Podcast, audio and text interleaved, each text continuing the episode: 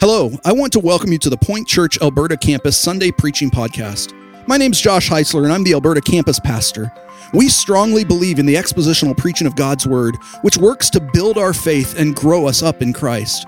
Our prayer is that this message will be a help to you on your journey of faith. Now, join us as we get to the point. If you got your Bibles, and I hope that you do, would you open them up to Hebrews chapter 12? Hebrews chapter 12. If you don't have a Bible, let me encourage you to grab one of the hardback black Bibles from under your chair. And if you're using one of those, it'll be page 1008.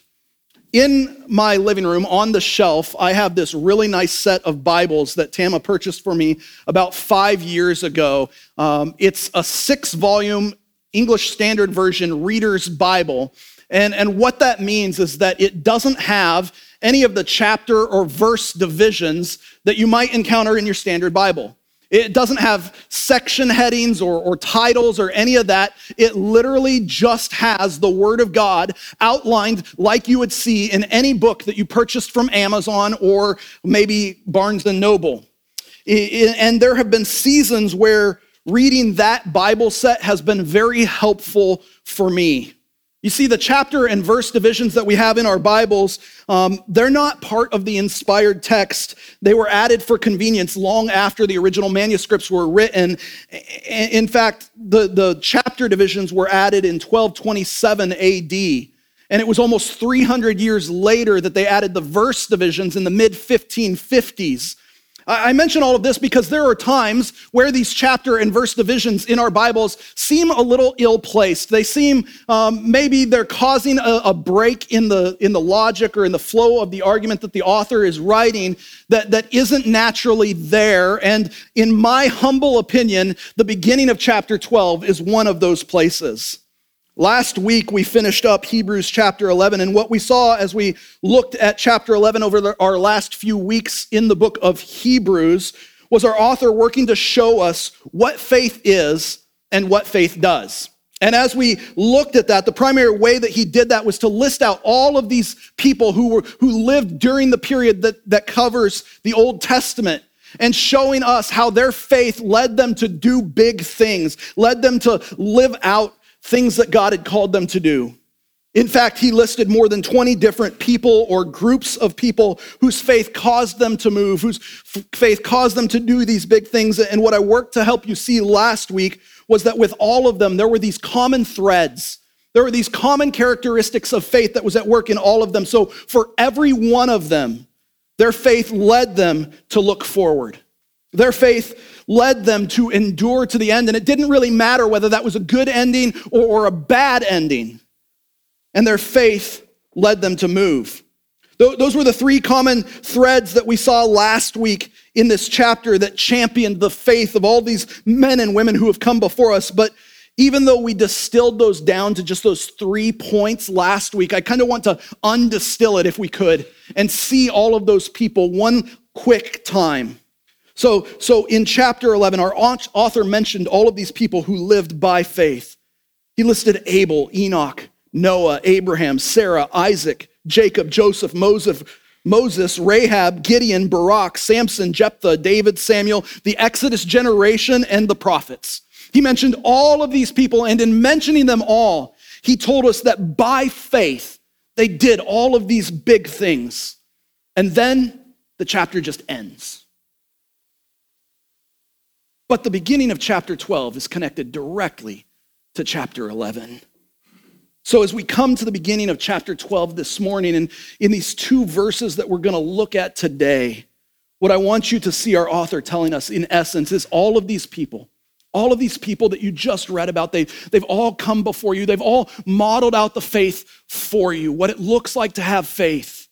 But now, now it's your turn. So let's dive in. All these people, they've lived out their faith, but now the baton has been passed to us. It's our turn. So, Hebrews chapter 12. I'm going to look at two verses. I know last week we did 32. This is a little bit shorter. You ready? Okay, here we go.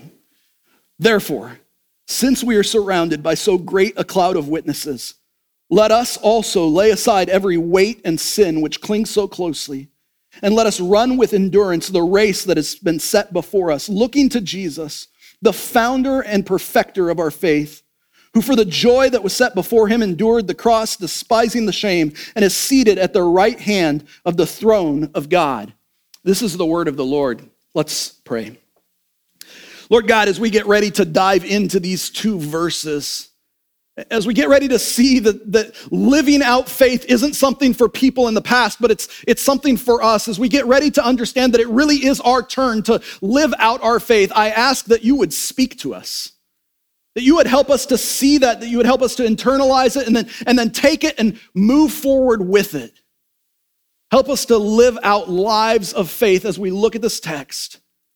God, we also ask that if there's somebody here that doesn't know you as their Lord and Savior, we ask that you would do the work that only you can do, that you would change their hearts, that you would save them from their sin, that you would lead them into repentance. We love you, Lord Jesus, and it's in your beautiful name that we pray. Amen. I, I think most of you are aware at this point that I've had some pretty fun adventures in my career that I had in the Navy before I retired. And I think probably one of the most fun things I got to do on a fairly regular basis was strap on an F 18F Super Hornet and taxi out to the JBD, connect to the catapult, and launch off the front end of an aircraft carrier. It was a lot of fun. There's nothing like it that came before or since. Roller coasters are boring to me now. It, it was a lot of fun. But there's a lot of things that have to happen in order to make that aircraft go from zero to 160 miles an hour in a second and a half and do it safely. Those catapults have to be set to the appropriate weight for the aircraft, and the pressure for the steam piston that fires that has to be set appropriately. The wind that's flowing over the aircraft, aircraft carrier flight deck has to be from the right direction, it has to be at the right speed. And of course, the jet's engines have to be performing at full capacity. And if any of those factors are not in place, when the jet gets to the end of that catapult track, more than likely that jet is not going to fly. We'll end up in the water. And it's for that reason that we have these things in the aircraft called emergency procedures or EPs. Now, we have EPs to handle situations that come up that need to be dealt with in a very timely fashion, where we don't have time to think, we don't have time to break out a checklist and look at what to do. We need to react quickly. And the EP for an emergency catapult fly, flyaway is throttles max, rudder full against yaw roll, emergency jettison button push, maintain 10 to 12 degrees pitch attitude with waterline symbol, do not exceed 14 units AOA, AOA tone. If unable to arrest yaw roll or stop settle, eject. That is the emergency procedure for a bad catapult event. And we recite that procedure every single time we cross the jet blast deflector as we prepare to connect the aircraft to the catapult shuttle. Every single time, but we shorten it down. We make it a little easier to say in a quick period of time there in the jet. So, what we say is max rudder jet set race for the handle. Max rudder jet set race for the handle. And that procedure saves lives. Because what it does is it puts the aircraft and the aircrew into a position to maximize the chances of that aircraft flying away in the event that any of those factors that cause the aircraft to fly aren't met. Max means that we're taking those engines and we're running them up to full combat afterburner. It's giving us our maximum thrust available to make the plane fly. Rudder is cueing the pilot to put in stick and rudder inputs necessary to counter any adverse yaw or roll that's created. It causes us to put our lift vector straight up so that the aircraft will climb. Jet means that we're hitting the emergency jettison button. When we launch off the front of the carrier, we have all kinds of weapons and stores hanging underneath our wings, and all of that is weight and drag that will pull us towards the water. And by hitting that button, it all just comes flying off instantaneously. And then set is setting the attitude of the aircraft to maximize our lift. That 10 to 12 degrees pitch attitude ensures that we're generating as much lift on those wings as we can to get that aircraft flying. And the final step is for the fact that we have between one and five seconds from the time we end that catapult stroke to the time the jet is in the water to make a decision to get out of the jet before we crash. Max rudder jet set race for the handle is our emergency procedure that keeps us safe when we're operating from the aircraft carrier. And today, as we look at these two verses and we recognize that it's our turn to live out our faith, today I want to give you a tool like that emergency procedure that will help us to live out our faith.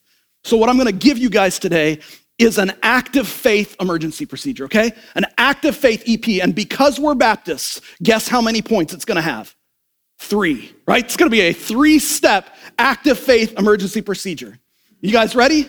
Okay, throw it up on the screen. This is our active faith emergency procedure drop, run, look. Can y'all say that with me? One more time, like you mean it. Drop, run, look. Okay, that is our active faith emergency procedure. Drop, run, look. Now, with that, let's show you what each of those steps mean. Hebrews chapter 12, starting at verse 1. Therefore, now stop.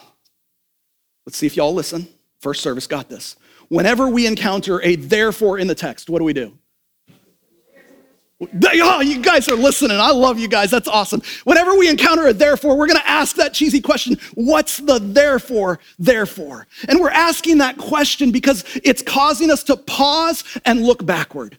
We're looking backward and recognizing that whatever we're about to read is coming directly from what we just read.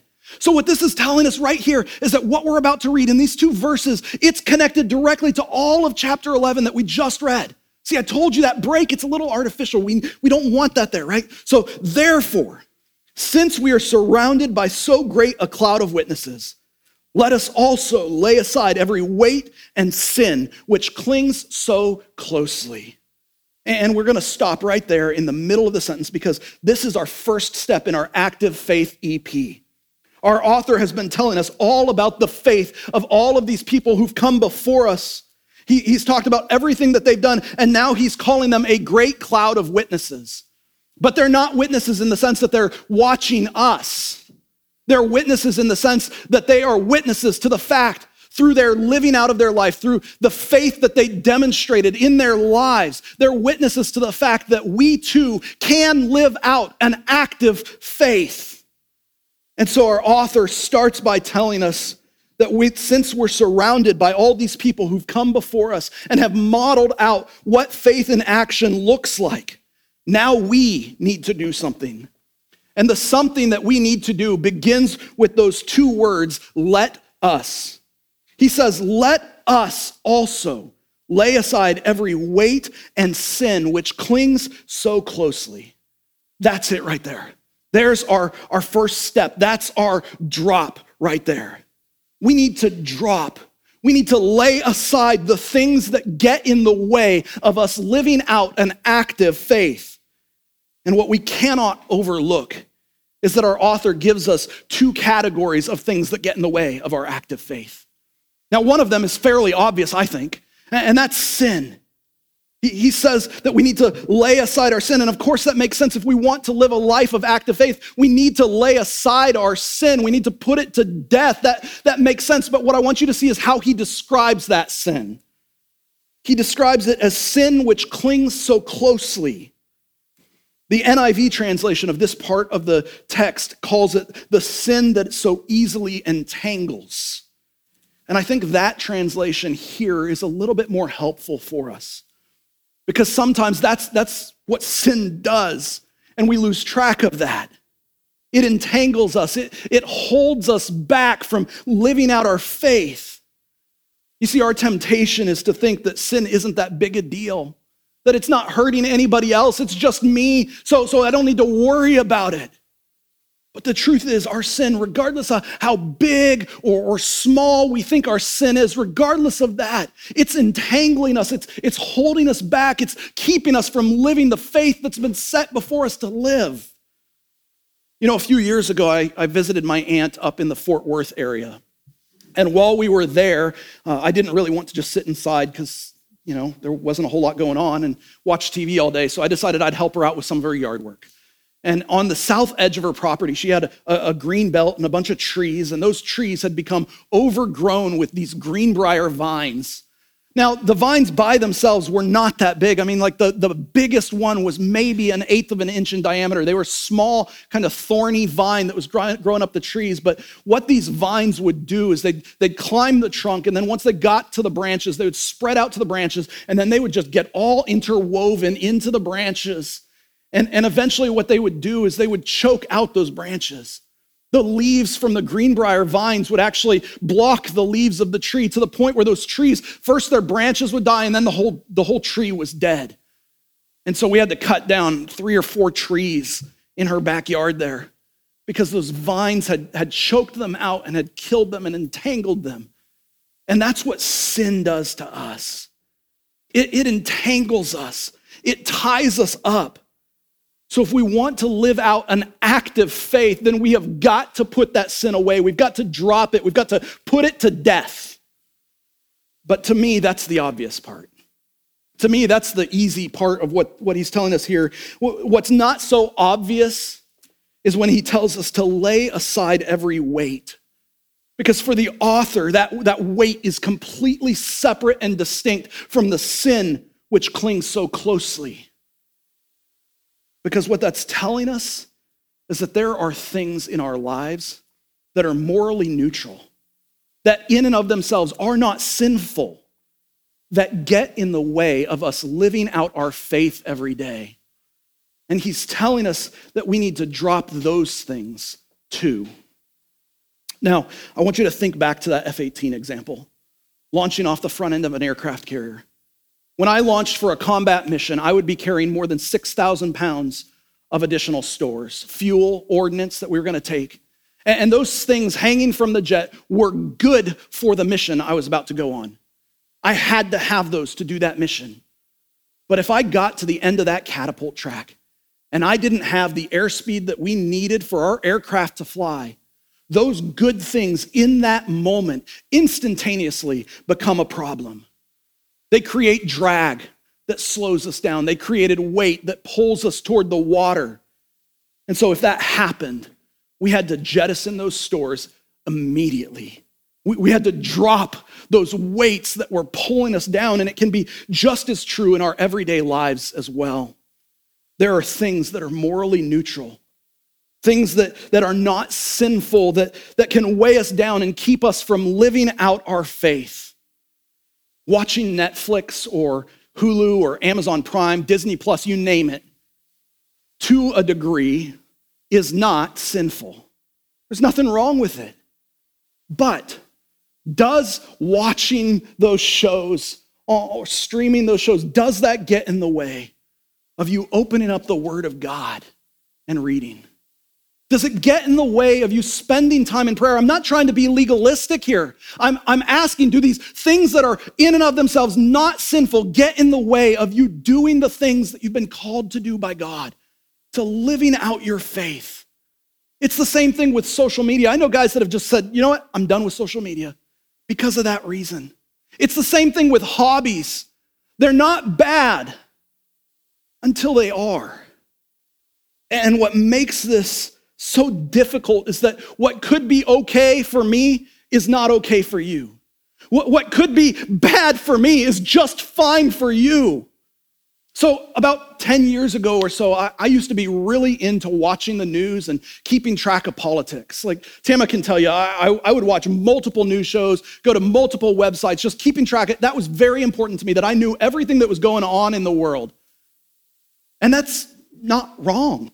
There's nothing sinful with wanting to know what's going on in the world. But it was a problem for me. And I, I realized it one day because I, I was at church and I, I saw this person across the hall from me. And, and my first thought about them was, I wonder how they're going to vote in the next election. And in that moment, God just kind of crushed me because I cared more about their political eh, eh, persuasions than I did about whether or not they knew Jesus. And so for me, that had to change. That had to, to go away. I had to drop that thing right there that, that wasn't helpful for me. So I had to go. And it, and it wasn't easy. I had to drop that weight because it was getting in the way for me of living out an act of faith. And that's what our author is telling us here. He's telling us drop anything and everything that gets in the way of you living out this faith that's been set before us, that entangles you, that, that holds you back. So that's our step one. Our step one is we're going to drop every weight and sin. But I want you to look at the second half of verse one because there we see a second step in our active faith EP. Take a look with me. Our author continues and tells us and let us run with endurance the race that is set before us. There's our second step. There, there, there it is. We're going to run. Active faith, by definition, moves. We spent a third of the sermon last Sunday talking about the faith fact that faith has to move in order for it to be faith. So we're going to drop every weight and sin. We're going to run the race but I want you to see how we're going to run the race. Look, look at, throw those verses back up there for me, would you? Tell me what is the key word in that verse that's going to be, though, don't worry about it. Look at your Bibles. What's, what's the key word in those verses right there? What's the key? What's the adverb that modifies how we're going to run? With endurance. Endurance. Say that out loud for me. Come on, guys, you were here. Endurance, right? We're going to run with endurance the race that is set before us. Now, why do you suppose that is? Why do you suppose that he tells us we're going to run with endurance? Why doesn't he just say, run the race that is set before us? The answer is the race is going to be long. It's not going to be a quick one and done. It's going to be something that is going to take some endurance. Now, y'all can look at me and you can know without a hesitation, without a shadow of a doubt, I am not a runner, right? Can we, like, I'm not a runner. I don't like running, but that doesn't mean I don't know anything about running. Like, like I know that there is a huge difference between short distance sprints and long distance endurance marathons. And I know that there is a big difference between how the runner runs those races. So a sprinter is going to get out there and he's going to expend all of his energy in a very short period of time in order to complete that race. But a long distance endurance runner has to ration their energy as they run over a significantly longer period of time. But that doesn't mean that he's not working hard as he runs. in fact, I think a lot of people would argue that the endurance runners, the long distance guys, they actually have to work harder. And that's sort of what this metaphor our author is using here is meant to show us. You see, the, the Greek word translated as endurance here, it carries a weight behind it that, that conveys an active perseverance. It, it, it, conveys, conveys an idea that there's some struggle involved, there's some effort involved. It isn't passive endurance where you just hold on and don't let go. This, this is like you're gonna have to do it, you're gonna have to work for it to the end, pushing and striving until you make it to the goal. That's how we're going to run this race of faith. And really quick before we move on from this, I want you to notice the kind of end of that verse right there. I want you to notice the three words. Can we throw it up there again one more time? I want you to notice those three words at the end of this portion of the verse there. The race that is set before us. Do you see that? This race has been set before us. God has given us this race to run. It's not an accident that you are where you're at. God has put you in the, this place, in this season, in order for you to run this race. He set a race before you to run with an active faith. We've seen all of these others come before us. They've, champ, they've been championed as the heroes of our faith. They, they ran their races well, and now we remember them, but now it's our turn.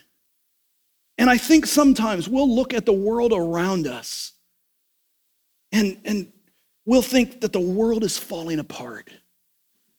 We'll turn on the news and see what's going on there and, and, and see the state of our country, and we think that the world has just gone to hell in a handbasket. But, but the truth of the factor is, is God has placed us right here for this season for a reason. He's placed us here so that we can run with endurance. It's our turn. So run. Run. Don't, don't let the craziness that's going on in the world keep you from running the race of faith. Run. God has put you here for a season, for a reason. Run the race. That's what we're seeing right here. If we're to have an active faith, then we've got to run. But we have one more step in our active faith emergency procedure that I want you to see. we drop every weight and sin. We run the race with endurance. And then as we look at verse 2, our author tells us that as we do that, we're going to be looking to Jesus, the founder and perfecter of our faith, who for the joy that was set before him endured the cross, despising the shame, and is seated at the right hand of the throne of God. So, the third step we take in our active faith EP is that we look. We look, but specifically, we look to Jesus. We're going to look at Jesus. Now, every step in an emergency procedure is there for a reason. There's, there's a purpose behind each step, and this is no different.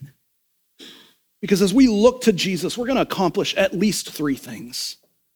So, verse 2 tells us um, to look to Jesus, the founder and perfecter of our faith as we're striving to live out our active faith, we want to look to Jesus because when we do, we're reminded that Jesus is the founder of our faith and he's also the perfecter of our faith. In the Greek, the, that word there, founder, is archegos. It, it can be translated as founder, but it can also be translated as pioneer or, or leader. And so, really, what this is kind of showing us is that Jesus is like this trailblazing pioneer. Think of like the Old West pioneers that crossed the country. They, they blazed a trail that others followed behind them. And that's what Jesus has done for us when he walked this earth. Because Jesus showed us what a believing response to God looks like when he lived his perfect, sinless life. You know, even though our author has listed nearly two dozen examples of people or groups of people who've, who've lived out active faith, I think it's interesting that as he's urging us to, to take the next step, as he's urging us to live out an active faith, he doesn't tell us to look to any of them. Like he doesn't say, hey, look at Abraham. He doesn't say, look at Moses, look at David. No, he, he tells us to look to Jesus. Now, what do you suppose that is? It's because Jesus is the ultimate example of active faith. He came and, and he, he obeyed the will of God here on earth for us.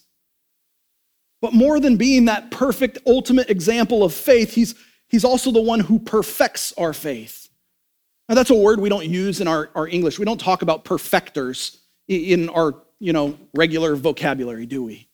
But, but the meaning behind that Greek word is, is someone who comes along and he takes something and he brings it to its ultimate status. He brings it to completion, to a conclusion. And that's what Jesus did for us. You see, when Jesus' perfect obedience led him to that cross, it led him to lay down his life on that cross for ours. He brought our faith to its ultimate goal when he did that.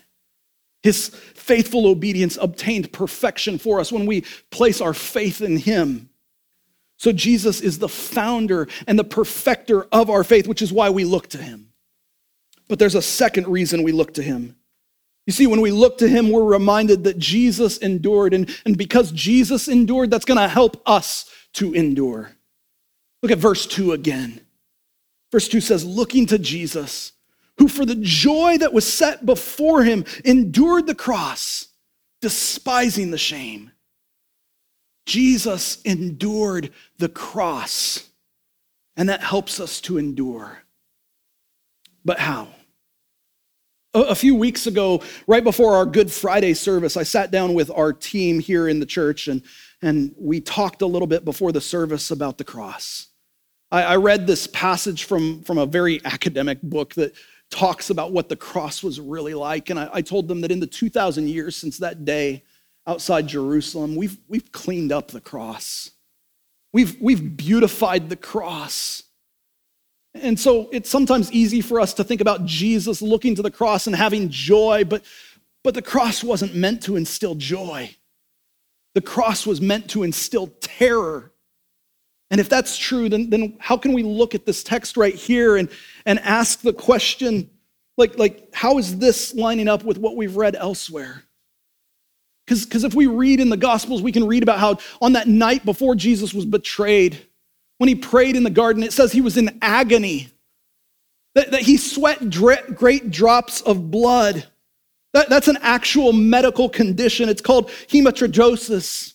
I, I, stumbled over that word. It's a hard word to say, but it's an actual condition that happens, and it's not caused by joy, it's caused by extreme stress. So, how could Jesus look to the cross and have joy before him in his mind? And how does that joy cause him to endure the cross? The answer is he knew what he was about to accomplish. He knew that when he went to that cross, he would bear the weight of our sin for us. He knew that when he went to that cross, he would be trading his righteousness for ours. He knew that when he went to that cross, he would be reconciling us, sinners though we are. He would be reconciling us to God, to himself. And that is the joy that was before Jesus as he looked to the cross. That was the joy that caused him to endure the cross. And when we recognize that, when we keep that in our view, as we look to Jesus, knowing that he endured so much for us, it will help us to endure. So we look to Jesus. But there's a third reason that this last step in our active faith EP is to look to Jesus. And, that third reason is because when we look to Jesus, we're reminded that he's already victorious for us. Look at the text one more time, verse 2. Looking to Jesus, who's seated at the right hand of the throne of God. Now, we've already established the fact that I am not a runner. Like, I don't like running. I, I, I hate it. I get it. There are some of you out there that think that running is the bee's knees. I, good for you. I'll pray for you, but I do not like running. But, but here's the thing in 23 years in the Navy, every six months, with a few rare exceptions, I had to take a physical readiness test. And part of that physical readiness test, part of that PRT, was, was that I had to run a mile and a half. And on almost all of those runs, with maybe one or two exceptions, I was absolutely miserable. I hated them. But there was one thing, and one thing only, that kept me going every single time I ran those runs, and that was the finish line. You see, I, I was in the Navy, I wasn't in the Army, I certainly wasn't in the Marine Corps. And, and, what that means is that the time requirements for that mile and a half run, they weren't really that bad. They're actually kind of easy. So as long as you kept going, you'd pass. And I knew that if I could just stare at that finish line and keep my eyes fixed on that finish line, look into that finish line, all I had to do was keep one foot in front of the other and I'd make it. So I'd fix my eyes on the finish line and I'd stare and I'd finish. If I started looking at the scenery, if I started looking at all of the people and it was like everybody who was passing me, all of a sudden, that mile and a half run got infinitely harder for my chubby little legs to finish. But if I just stared at that finish line and kept my focus on the goal at the end, if I did that, somehow I could endure. And if I endured to the end, then I was victorious for the next six months. And it's even truer for us as Christians today. You see, Jesus has already finished this race, but more than finishing the race, he, he won the race. He's already victorious. He's seated at the right hand of God, God's throne. He's right there at his right hand. And because he's already victorious, when we keep our eyes fixed on him as we run the race that he's set before us, we know that we can have that victory too. So we look to Jesus because he is the founder and the perfecter of our faith. We look to Jesus because his endurance, it helps us to endure. And we look to Jesus because he's already victorious for us. That's why we look to Jesus.